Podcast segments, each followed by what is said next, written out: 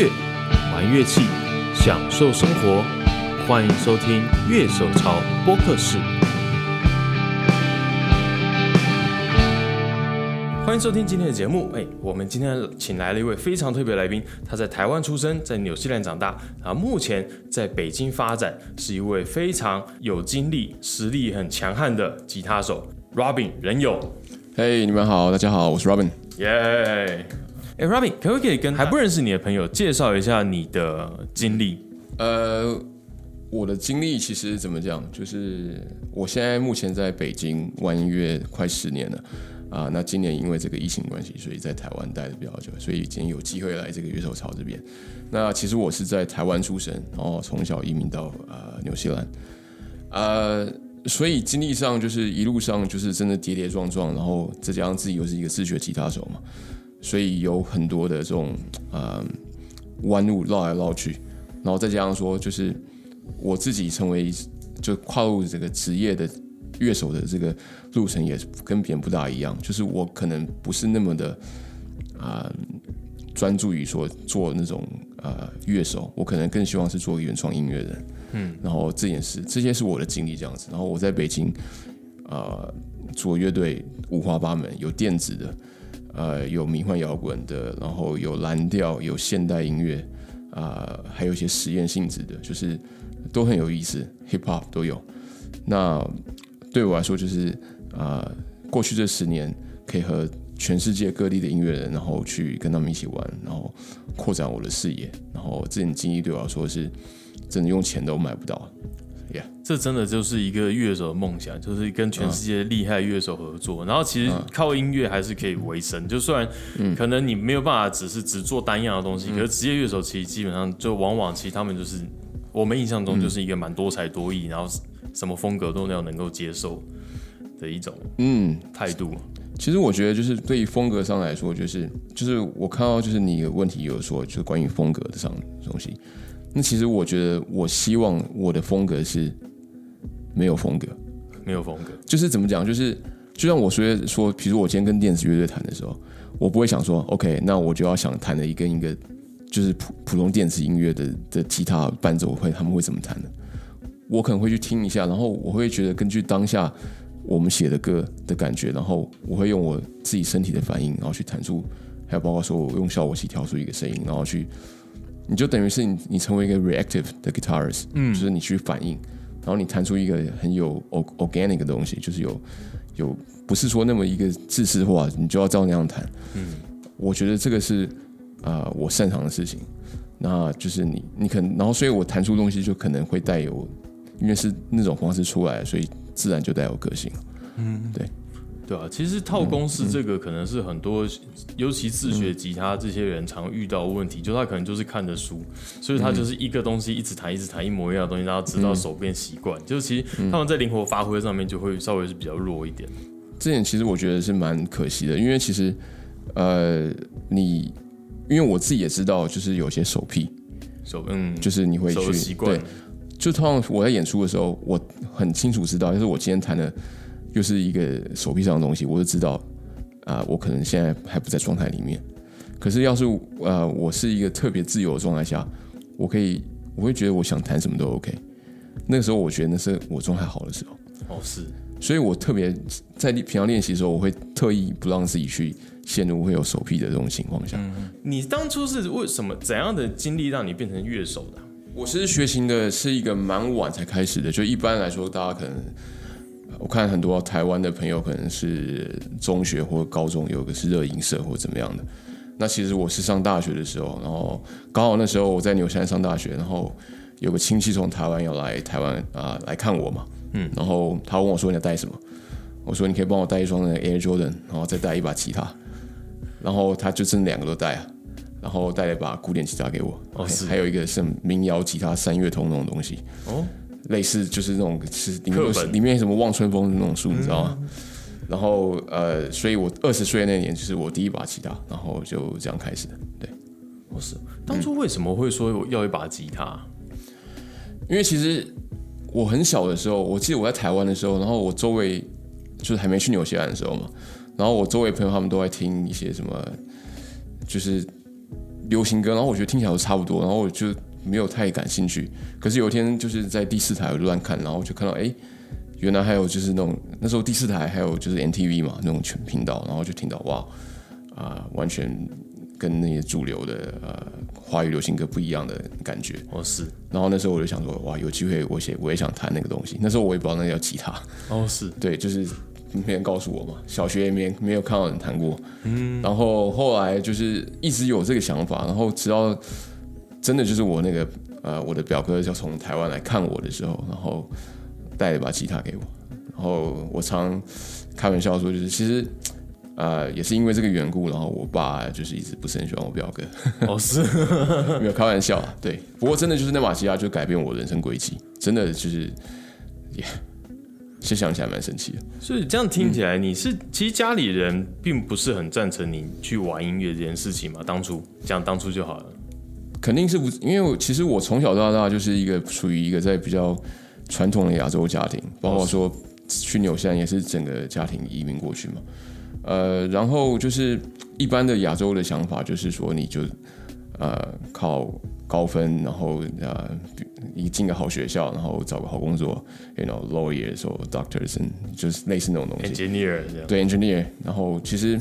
呃，我们家也是差不多，而且我从小到大就是成绩都还不错，就是我是属于有那种小聪明会 pass 的考试，可是我我不是属于那种会真的会去研究或什么东西，就是就小聪明而已。可是就是一成绩都不错啊，然后可是是真的是直接直接直到开始玩音乐才会觉得啊，这个是。人生有意义的一种意义的事情，这样子。是，你弹吉他的话，你主要现在你觉得你那时候是受到谁的影响？也蛮多人，不过一开始我对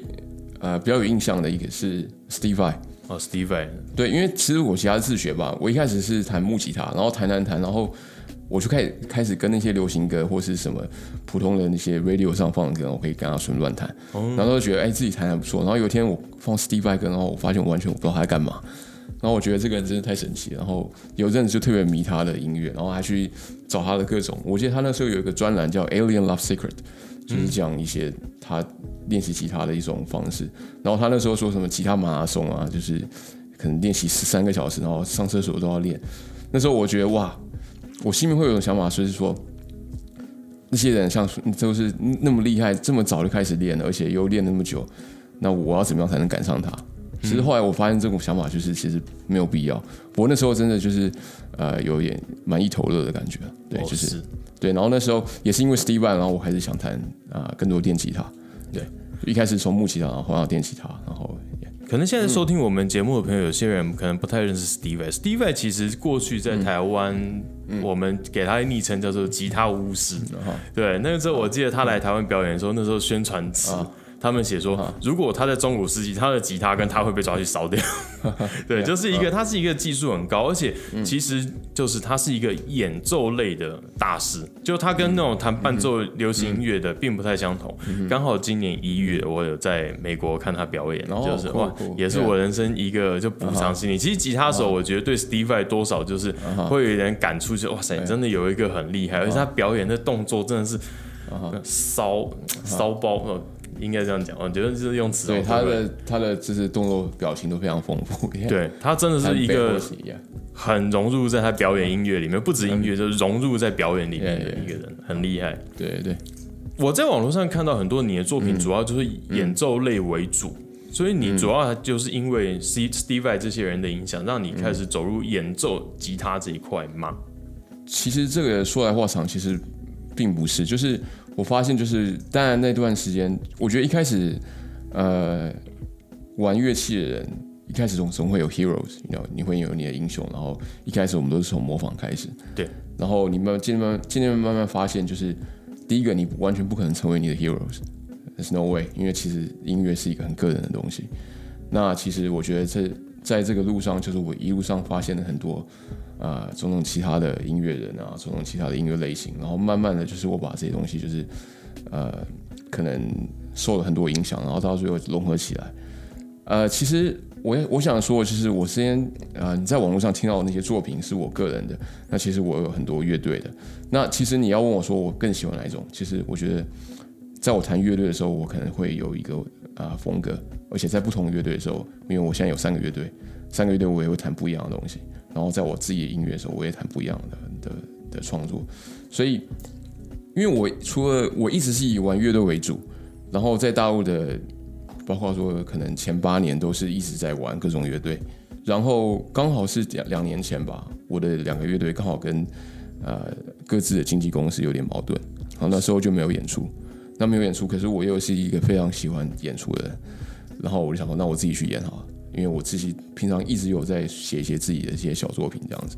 然后从我的我记得第一场是在呃北京的江湖演，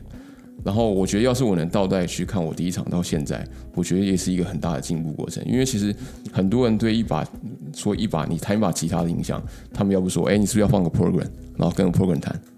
然后或者是说你是不是要啊去弹唱。就是以像民谣那样子的，他们会会有这种概念。那其实，因为我自己一个人演的时候，我得去去想说，我怎么样一个人可以把我的音乐画面呈现出来，有张力，而且又啊有足够空间让我去即兴发挥。然后这个是我很享受的过程，是一个挑战。因为其实你一个人演的时候，就是你没有个人可以去帮你 cover 住。嗯，你你你 fuck up 你就 fuck up。呃，所以我觉得那个是一个契契机啊，就是。然后让我去这两年时间打磨我的这种现场的呃演奏，然后我去年的时候我觉得差不多，然后我在北京的一个录音室叫绿春，然后录我自己这张专辑这样子。是，Yeah，所以现在我觉得就是呃前前两天刚好跟那个呃大树元老师刚好啊有机会一起一起演奏，然后他也呃给我一个肯定，他说就是你应该乐队也我继续玩，然后这个也继续的。啊，持续发展下去。嗯，那这个是我本来就会做的事情。But yeah, that's cool. Yeah. 所以你你只身跑去北京这件事情，就是家里当然对弹吉他这件事情还是有一些意见。那我想问一下，你是怎么样跟家里沟通，怎样躲过一场的可能，说不定会变成家庭革命这种状态的？我大二的时候，那时候我弹，我说我大学开始弹吉他嘛，所以我大二的时候才弹了两年而已。然后那时候我是那时候在家跟家里摊牌的。摊牌啊，就是那么严重，就是怎么讲，就是呃，我可以稍微还原一下那个场景，因为我一直很对那对那个印象非常深刻。就是那时候我在家里面就是弹吉他，然后我爸就突然就走进来说：“你整天一天到晚弹那东西干嘛？就是你不去念书干嘛？”我就突然不知道从哪里拿一个勇气，我就说：“我不想弹啊，我不想读书了，我想我想不不念书，我想玩玩音乐。”然后我觉得那时候对我爸已经是一个蛮晴天霹雳的，因为他完全没有想到说他的儿子从小到大都是一个可能成绩还不错的，然后就进了考上也考上了不错的学校、不错的科系这样子，然后居然说为了一个东西才谈了一年多，然后就想要去，他可能完全没有想到吧。然后那时候我心里面的跟他讲这个话的时候，我心里面会觉得就是他可能会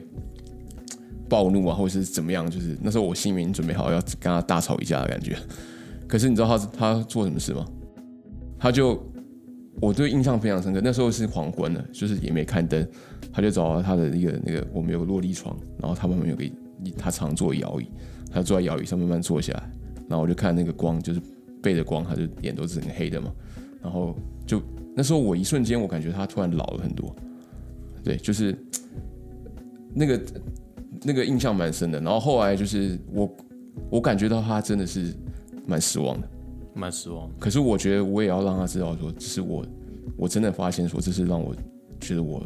啊活着有意义的事情。那当然可能也有一点自己的那种一意孤行的感觉，是，就是那时候，那时候，那现在可能你知道要重新处理跟家庭关系的话，可能会有一种比较圆滑的方式什么的。啊，But anyway，就是那时候我爸他呃，可能自己后来慢慢调整，他就他说好吧，那你最起码要把大学学位念出来。嗯，所以然后那就是我们的 deal，就是我把大学完成，然后就开始玩音乐，然后玩到现在就是其实已经快二十年了，就是有偶尔会有一些肯定的呃奖项的肯定或者怎么样，他们主要可能觉得我的人生就是怎么讲，呃没有变坏，或是没有踏入一个歧途或怎么样，所以他们就后来就觉得像我妈就是比较看开，我妈就说你。你看，你看，高兴就好，这是你选择的路。然后，然后我爸当然有时候还是还还是会念我，就说你你对未来什么要干嘛？嗯，真真的要让人家不要对你有意见的话，真的就是把成绩做出来，我觉得算是最实际的解决方式。可是成绩的定义也也蛮广的，就是你说你是要做出像五月天这种成绩吗？就是或是你你的人是一个在一个健康状态下，嗯，然后你的整个心理状态是一个健康的，然后你给周遭朋友、周遭人带来快乐。那我觉得那也也是有也是一种，就是因为你成为五月天，可能就是就就现在也只有那个乐队而已。嗯，对。所所以我觉得就是，如果你真的是想要做这条路的话，肯定很难。可是就记得说，你你不用去想是你要成为一个 like super big star，but there are other ways to make，就是让你的可以持续的玩音乐，可是可以持续可以持续做这些事情。嗯，我觉得这个是可能更。更 realistic，更实际的。对，Yeah，对啊，因为我我记我刚刚这样讲，我忽然想起一个纪录片啊，其实就是他讲寿司之神，有一个叫小野二郎，对他讲说，其实日本他们习惯就是等于长子要继承家业嘛，就等于说他二儿子已经出去开店了，然后他的长子就还是一直跟他爸，就还是在同一家寿司店做。然后可是他们讲说，其实这个儿子他背负的压力很大，因为他如果只是跟他爸做到一样成绩的话。那结果也只是说他不如他爸，就他必须要能够成绩要能够超越他爸，他才能被所有的客人认同。对，可是后来其实他们有帮他平反，说他其实当年拿到第拿到美米其林的时候，他来试来就等于说秘密的试吃员来吃那时候，其实他儿子做的，并不是他爸做的，因为就等于说他在店里就是也是寿司师傅。对，所以说其实就是我觉得这真的是其他人眼光，就自己要能够。站稳自己的脚步，这件事情才是真能够持之以恒一个很重要的重点。嗯，那你可以跟我们分享一下，纽西兰大概音乐的环境怎么样子？因为其实我们对可能尤其尤其美国主要是主主流音乐的输出国，然后我们也很清楚说，哦，他们有蓝调，他们有乡村音乐、摇滚这些东西。那纽西兰的音乐样貌，可以跟我们讲一下，那边大概音乐是流行什么，或者是大家平常在听什么？因为其实纽西兰嘛，就是大家都知道他们农业很发达，农业。对，就是牛羊。对，所以我们就是比较多的 country music 哦，country music 没有，我是开玩笑，没有，就是其实也是什么音乐都有啊。可是总的来说，就是我我我我发现，因为我在纽西兰生长过，然后在大陆也去过很多的地方啊，再加上最近在台湾，就是呃到处看看，我觉得真的，一每个地方的水土或是环境对。当地的音乐会很多影响，像纽西兰，就是我觉得它很多音乐都是蛮，就是蛮舒服的，就是它不会太 like in your face 或怎么样。嗯，可是说实在，就是也是什么音乐都有啊。然后我觉得在纽西兰啊，很多乐队，就是我周遭的玩音乐的朋友，我觉得他们音乐你放到世界上比，我觉得都不会输了，就是都是蛮厉害的。可是我觉得纽西兰他们有种就是蛮知足乐天的感觉，他们觉得对音乐来说，就是他们就是一个嗜好。他们就是很喜欢哦，他们也是不用加班，就是下班之后，然后就三五三朋好友，然后大家去练团，然后写个歌，然后了不起就是啊，我们去弄个小巡演这样子，然后大家后后来还会回来上班，就是他们会就是音乐对他们说就是生活中的一部分，嗯，他们因为纽西兰真的是一个很小的市场，你想要成为那种完全靠音乐为生的音乐人，其实真的是凤毛麟角才能办到，是对，所以不过很多人他们就是也。也知道这种情形，他们也是不会说，呃，会去钻牛角尖这样子。所以，不过我觉得在纽西兰对我来说，另外一个我学到就是累积跟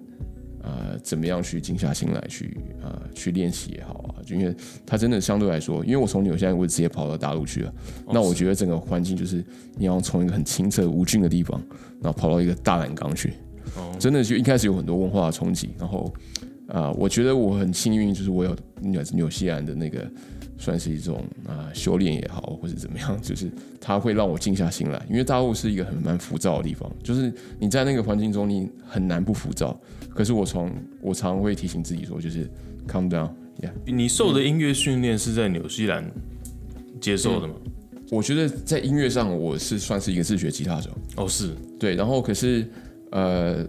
我在纽西兰大学毕业之后，然后我那时候心里面就是一个想法，这个也是一个给听众一个蛮好的一个一个反面教材啊。我想说，就是那时候我觉得哦，我想当一个专门吉他手，那我要学会去录音，嗯，然后我就去打打工了四个月，存学费，然后去一个叫 S A E 的录音学校啊，想去学录音。那时候就想说，哦，你职业吉他手不是演出就录音嘛？然后说那我学去学录音，那个就刚好一年，就一年就可以学完，不到一年七八个月吧。然后呢，我发现，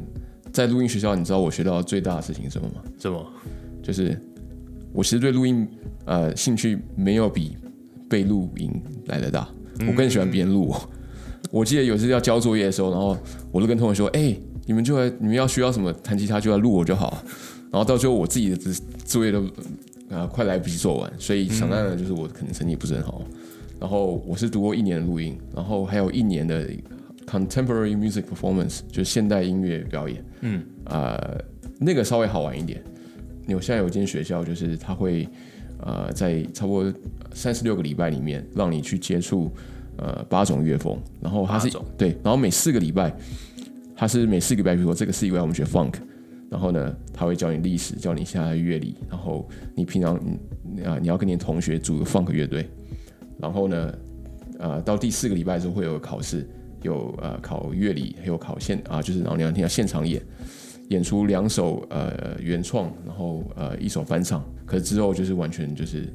呃靠自己的对。哇，这完全就是完全自己的热情。其实我我一直跟我跟，因为我其实也做蛮多教学的。我跟我所有的学生，或者想跟我学吉他的，或是对有啊问题的，我跟我都跟他们说，你最好的老师不是 magazine，不是那些杂志，不是什么名师什么的，你最好的老师是你自己的心跟耳朵。嗯，那个是非常非常重要的。不要去，你一定要会去自己思考，然后弹出自己的有灵魂、有个性的东西。对其实近年呐，像我认识一些音乐人，他们其实有些都开始转往对岸那边。OK，像他们可能去做音乐教学，或者是去做音乐巡演。那现在其实台湾也有很多乐团开始进在大陆那边做巡回。对，那想请问一下，你当初是怎样会决定要前往北京的？因为那时候就是我在纽西兰乐队结束了嘛，然后我想说啊，也许换个地方，然后呃重新开始，然后我就呃。就是蒙住眼睛，然后就是有个世界地图，嗯，然后我就拿个飞镖一射，然后刚好那个大陆比较大，然后就刚好射到。那么容易中，好像没有射到海里面去，或是到非洲什么地方，就忽就忽然跑到一个海岛当驻唱歌手这样，啊，那搞不好也蛮蛮开心的。But anyway，就是没有啊，真的就是实真的实际影视那时候，呃，我对大陆了解其实是完全从一些呃报道上就是。我在大学的时候就常翘课嘛，然后就是看各种书，然后他们从常读到这种言，就是一种法言论，就是说哦，大陆是一个醒来的巨人，嗯，然后说他的音乐发展啊，他的创意都是啊文化发展，就是在在一个突飞猛进的状态下，然后那时候我就心里面就对那个就是有一点朦很朦胧的印象吧，我觉得哇。而且我觉得大陆差这么大，他的呃可能听众基数更多，嗯，然后那时候我想说，我想要去一个全新的地方，然后我就真的就是没有认识任何一个情况下，就是背着一把吉他跑过去，背着一把吉他就去了，就是沾有些内裤什么的，这个就完就不另外讲，也之类之类的，对对对，然后就过去，然后就是一开始真的有蛮多的这种文化的呃，就是 cultural clash，就是文化的 clash。撞击对撞击，然后呃也也付了蛮多学费的，就是包括说就是你录我帮别人录上专辑完全没有收到钱啊，诸如此类事情，还有一些很复杂的乐团那种人事物啊，这个就很说来话长了。把我觉得我现在慢慢知道说，就是他那边的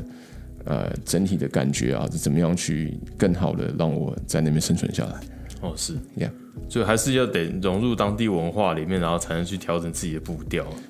其实我慢慢觉得，就是比如说，因为我是在西方学音乐的嘛，对，然后呃，我可能会有一套呃思维逻辑方式，然后这个方式就是我常有有些人很多人会来问我说。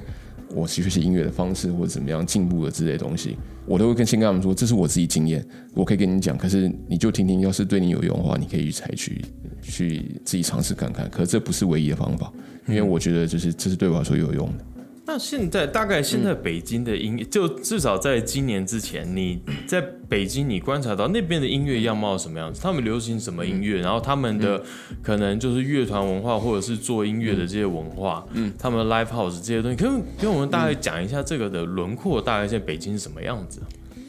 嗯，因为我在北京十年，它的变化也蛮多的。然后我觉得一开始的时候。呃，我是二零一零年底去的，然后那时候其实已经是他的可以说是那种黄金时代的接近尾巴了。哦，是，对，就是呃，可能啊，包括说一些大陆朋友，他们觉得可能在北京玩乐队最好的形式，可能是二零零五到二零啊一零年初，或是对，怎么说？就是那时候可能也没有那么多的现在，比如说呃资本或者什么流进去这个市场，大家就是可能对音乐就是可能有一个更纯粹，就是说我想做一个酷的乐队或怎么样的。嗯，那现在其实不管是综艺节目也好，或者怎么样，那大家会觉得说哦。哇，我可以做这个，然后可能会快速的成名或者怎么样的，对，然后有有一些会受到这些影响吧，我觉得。那至于乐队的风格来说，也是就是五花八门。有人说北京的乐队就有几千支，哦，那我不知道是真的有这么多吗，就是大大小小，对，大大小很多，什么风格也都有。那我是觉得，就是最近台湾对大陆影响，就是啊，台湾包括说一些比较。落日飞车啊，或草东什么的，嗯，然后呃，我觉得可以让他们听到一些呃比较新一点的音乐吧，因为他们很早以前北漂音乐人，他们最喜欢的两个乐队，就是我发现，就是一个是唐朝，唐朝对，一个就是呃 Beyond，哦 Beyond，对，哦对，从香港过，那时候就是等于说在整个华语华华语圈对，就是还所以很多对音乐有梦想，他们就是因为听了这两个乐队说哦。那我要去玩乐队，那我就北漂到北京去，然后去住进宿村。然后，可是就是现在的话，我觉得现在一个资源更啊，就是资讯更流通了。然后包括说台湾这乐队就是进去，我觉得也是呃有一个蛮好的这种啊正面的影响吧。当然有些乐队现在会开始会学草东，像前阵子有些有个抄袭风波什么的。可是呢，我觉得就大陆乐队有有一种劲劲，就是一种力量力量。这种就是我像我刚刚之前说，就是你一个地方出来乐队就会跟地方不一样。嗯，那我觉得台湾乐队整体的感觉就是，你会感觉到他们的生活圈是比较舒适一点，就是没有那么多的挣扎。我感觉，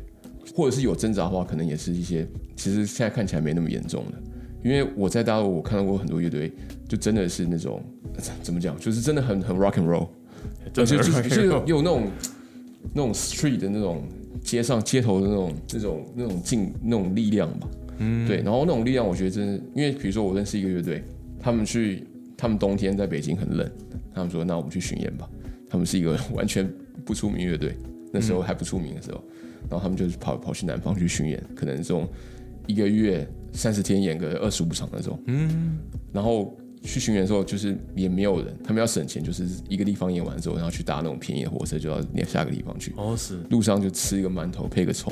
嗯，然后呃，北方人吃法。好，他们有两个是山东人吧？哦，难怪会这样子。吧，就是这个，我觉得这个真的很蛮屌。就是我看到他弹吉他时候，他是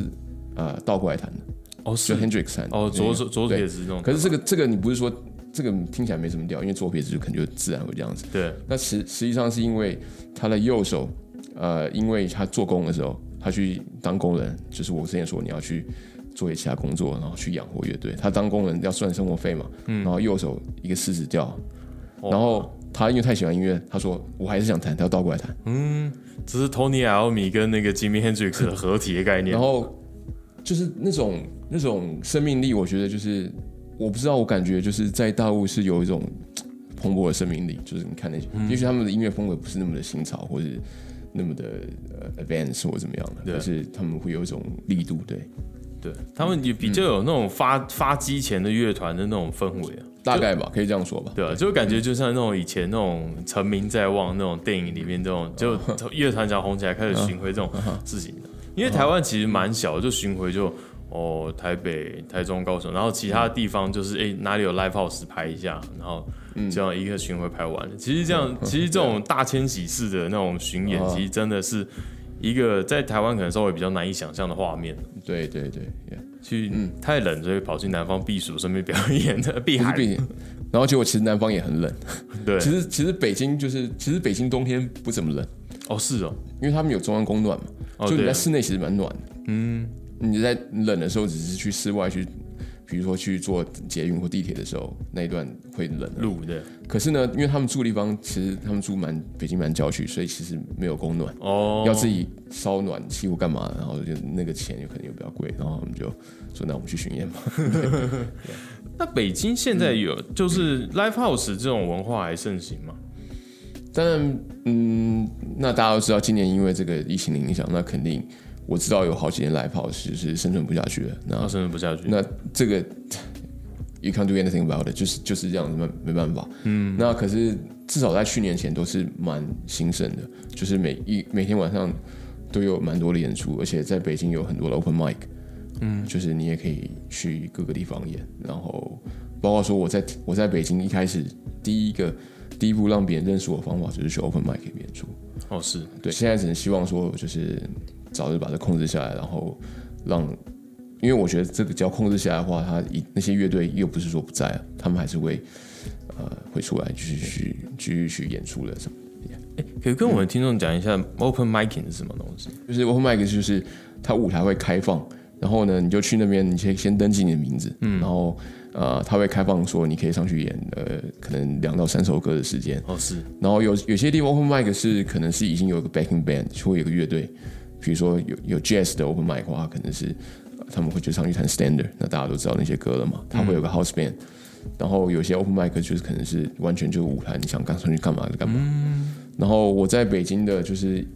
第一个礼拜我就去，我就找所有的 open mic 能去的都去，然后就是去认识人，然后去看看别人这样弹这样子。嗯，然后是事实上是真的是一个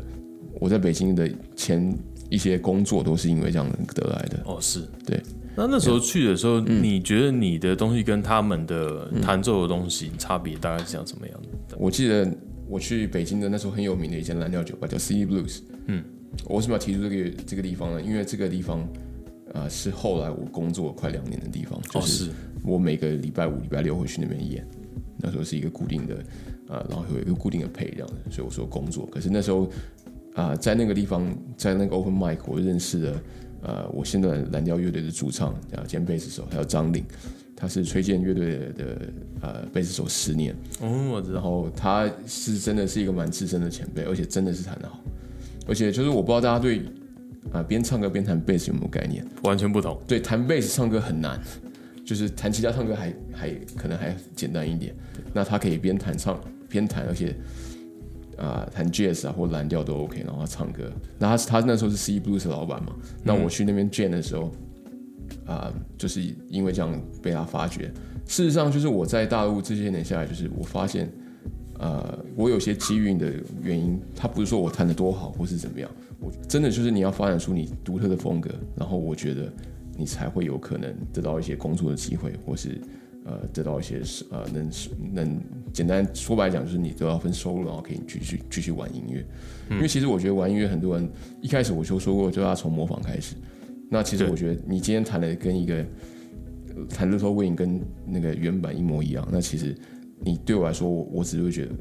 啊，你可能花很多时间去学这个谱或怎么样，可是我不会去觉得说，如果我今天要请一个吉吉他手，我是更希望说他听谈到一些他有原创性的想法，或是一些原创性或带来独特的东西，它可以让整个音乐变得更好，而不是说 OK 你弹一个 solo 很好，然后我觉得 OK 那那怎么样？呃，这是我觉得华人学音乐一个误区吧。对、我说我常用这个比喻说，很多华人在学音乐，包括说我在西呃西方看到也是一样，就是有很多流川枫，嗯一打一的好手，可是真的你要有价值的是仙道长，所以音乐真的是，呃，除非是你要你就是要走一个单人的路线，可是你要去，呃，你如果是你今天是想要在让你的路路更宽广的话，你一定要学会去跟各种不一样的人去玩。嗯，对，因为其实和声一合起来，音乐会产生不一样的灵魂那种感觉。就只有一个人的话，其实是很难，你很容易走进自己的一个圈圈里面，然后就是出不来了。台湾可能有蛮多的这种 bedroom guitars，就是大家在卧室里面这样弹。呃，这也包括说现在因为疫情关系或怎么样，大家可能习惯在对一个摄影机然后自拍或干嘛的。嗯，那其实我我觉得要是有机会的话，大家可以去 open mic，或是实际上跟一些朋友约，然后你可能你你可能今天的气场不合，弹动你可能是 shit，把就是要去尝试就对了。因为我看你的资料，其实你本身还有蛮多合作品牌的，像是你甚至也是在帮 Fender 有在做一些宣传这些东西。那请问，哎，你现在是有在代言吗？还是说跟这些品牌是一个合作关系？然后你是怎么跟他们合作的？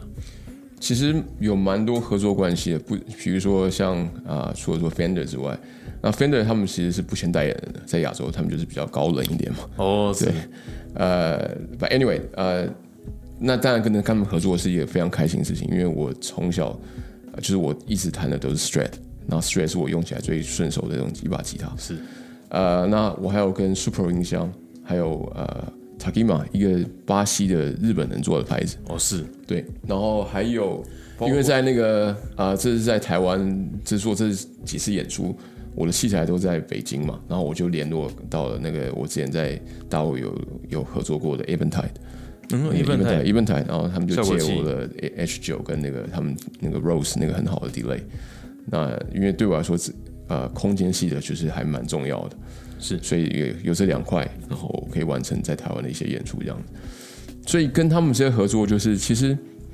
因为我就像我说，我在大陆已经快十年了，然后再加上说我有蛮多的一些曝光机会。其实我觉得跟品牌合作，他们也是要看，我觉得肯定是一个互惠的状态。他们也要看说你怎么样能帮的东西。啊，制造一些曝光的东西，我也希望说，我不是就是白白用，OK？那我也希望说，我对他们有实际的这个帮助，回馈这样。对对，所以呃，我们就保持一种很互惠的的呃工作模式，就是大部分是借我器材用，嗯，然后或者是我帮 Fender 拍的话，他们会提供我效果器，还有呃一些费用这样子，要帮他们拍影片，器介绍他们器材这样。对对，然后还有就是比如说。Super 印象是借给我去录我的专辑这样子，哦是对，然后就是那我也会就是跟在那个有机会的话就跟大家分享说，我用他们的心得。对，我之前就是有机会代言到呃某牌的一个吉他，然后他们也是对我很好，就实际上给我一把吉他，然后合约就发给我，然后那时候我是一个很懒的，然后合约反正他们也没有催我要，然后合约就放在那边，我就没有没有读，然后直到有一天就是在某牌，可能是我更喜欢的一个牌子。啊，他们希望我说帮他们做一些演示的视频这样子，然后那时候呃，我就我就想起这件事，然后我就跟之前的那排跟他们说哦，我有这个工作，这个 OK 吗？然后他们就说呃不 OK，你看看那个，你仔细看下合约。然后他的计算的意思说就是，如果我代言的那个某牌的吉他，那你所有公众场合都只能用他们的吉他。嗯，那那时候我还觉得哦，麻烦大，那时候没有注意到。音乐人比较懒，就是看要看合约。这是不管所有出社会的人，其实都是啦。对，然后也，因为其实我自己呃，包括说我自己的音乐签公司，就是合约也是要，就你自己不看的话，也要请一些律师帮你看，了解一下。反正 anyway，就是我跟他们就是一直道歉，然后一直说，呃，这是我不对，可是我还是希望说，啊，能保持一个就是友好的这种。关系嘛，嗯，对啊。我们刚刚稍微在之前有聊到一件事情，就是说你你其实有一个传说中的 viral video，你可以跟大家讲一下这件事情吗？这个事情是，呃，在上海有一间呃 jazz 酒吧，还蛮有名，叫 Jay Z，他们每年也会办那个 jazz festival，是一个蛮呃蛮出名的地方。然后我跟我蓝调乐队去那边演嘛，在第一首歌的结尾，就第一首歌，我就。弹的太嗨了，然后那时候我可能就觉得那个当天的声场特别特别高兴，然后特别好听了。我突然就是头下脚上，然后就跌到舞台下面去了。那舞台差不多有快一公尺高吧？哦，反正摔下去头撞到不得了。这然后这件事情就是隔天我就发现，就是呃有人把它录下来，嗯，然后录下来之后，然后就开始在网络上有个一传十十传百，再加上有些在大陆有些蛮资深的音乐人，他们转转发这个 video。然后甚至还有一些谣传说这个吉他手已经去世了，怎么样？就是弹太嗨。然后也我自己也觉得蛮神奇，因为我可能是在 Jay Z 就是有史以来，因为你要 Jazz Club，嗯，是然后不会那么嗨啦，对，通常会有一个人从舞台上弹掉下去的。应该大陆所有玩音乐人，不是说所有，可能七八成，可能吉他手应该都可能都看过。另类的成名。耶，因为大陆有那个小视频嘛，就是那个微信上，他们就传发非常容易。是 对，耶。那想问一下哦，因为我觉得可能很多就是想要入行的乐手，就是有些学学生啊这些，他们可能会有兴趣。你觉得职业乐手的必备技能大概是哪些呢？这点怎么讲？因为就是我觉得我最初可以说是一个职业乐手吧，可是我觉得我又跟比如说我看到的职业乐手不大那么相似。共通的就是第一个，你要能有跟别人合作的能力，就是你要去在一个音乐场景下，不管是什么样音乐场景，比如说你今天是帮一个歌手伴，可能就是弹一把吉他伴奏，或是你今天在一个呃有十人的大乐队里面演奏，或是。呃，你今天可能是一个电子风格的，你要怎样去弹，怎么样的？那你要具备说，我怎么样在这种环这个音乐场景下，我觉得最最基本就是你要让这个东西听起来好听，然后你再追求说，对我来说，在追求说把个人的风格加进去。因为一开始你你不能说哦，我风格就是这样，那我要把把我风格强制放在这上面，然后我要听起来很突出什么的。这样的话，可能就是你不会得到太多的这种呃工作也好，就是合作机会。对，然后再就是多练一些各种伴奏、节奏的东西，然后多一些那种呃现场能编曲的想法。那个这个会可能比你去花了呃很多时间练很多那种 solo 会更来的有有用一点。我觉得。嗯。那职业乐手有没有什么其他除了音乐以外？的技能是必备的，你觉得？我觉得，当然第一个是你要去学会跟别人沟通，嗯，你要学会说，呃，意见不合的时候能和平的处理，然后，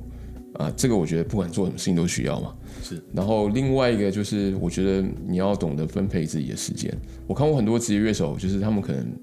因为干了很多活，然后他们反而就对音乐丧失一些热情。就是活，我不知道台湾有这么说吧？活就是。在大陆做工作，就工作工作型的任务，对对对，然后可能会丧失了对自己玩音乐的热情。那我觉得这个是，就是你可能赚到很多钱，那可是最重要就是你还要对音乐保持热情嘛。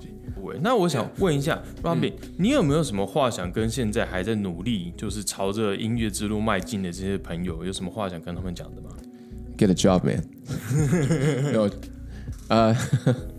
开玩笑，But 其实也不完全开玩笑。我们都每个人都有自己的音乐梦想，那你要怎么样让这个音乐梦想实际的发生？要是你呃真的吃不饱，呃活不下去，那你谈梦想就很难了。我觉得这是所有音乐人的一个呃的难题，怎么样找到一个平衡点？平衡点就是你既要有呃一定稳定的收入，对，然后让你去追求自己的梦想。那我觉得就是这当然是老生常谈啊。可是实际上，就是这是我经历了二十年的这种，在这个路上就是跌爬滚撞这种，呃，要要做到的事情。但在追求那些工作或是有些配的东西的时候，不要迷失自己的心，不要忘掉自己真正想做的事情。呃，and get a job。那我想请问 Robin，我们要怎样可以追，让我们听众可以追踪到你？然后从哪里可以得到更多你的资讯呢？我现在的。呃，乐队呃有个叫表情哈，他在 Street Boy 上都有。那我自己的音乐现在目前在 YouTube 上可以看听到。呃，我现在是发了三个单曲，一个是北京的一天，一个是 The Heritance，还有一个是呃十七年产。那我现在也争取说，因为我自己是跟公司有我自己音乐有限公司，那我得要跟他们找到许可，因为我蛮想把我音乐，嗯，让更多台湾的观众听到，可能应该不久可以在 Street Boy 上也听到。就找我的名字，应该就可以找到。然后我可能最近还会在台湾有些演出。那要是你们有兴趣的话，啊，也不妨追踪我的 Facebook，然后你就看到我一些演出讯息了。好，那我今天谢谢 Robin 来参加我们的节目。OK，那我们今天就到这边，希望大家可以给我们五星评价，然后订阅我们的频道。耶，谢谢傀儡，谢谢这个鱼手超。好，下次见，Cheers，拜拜。OK。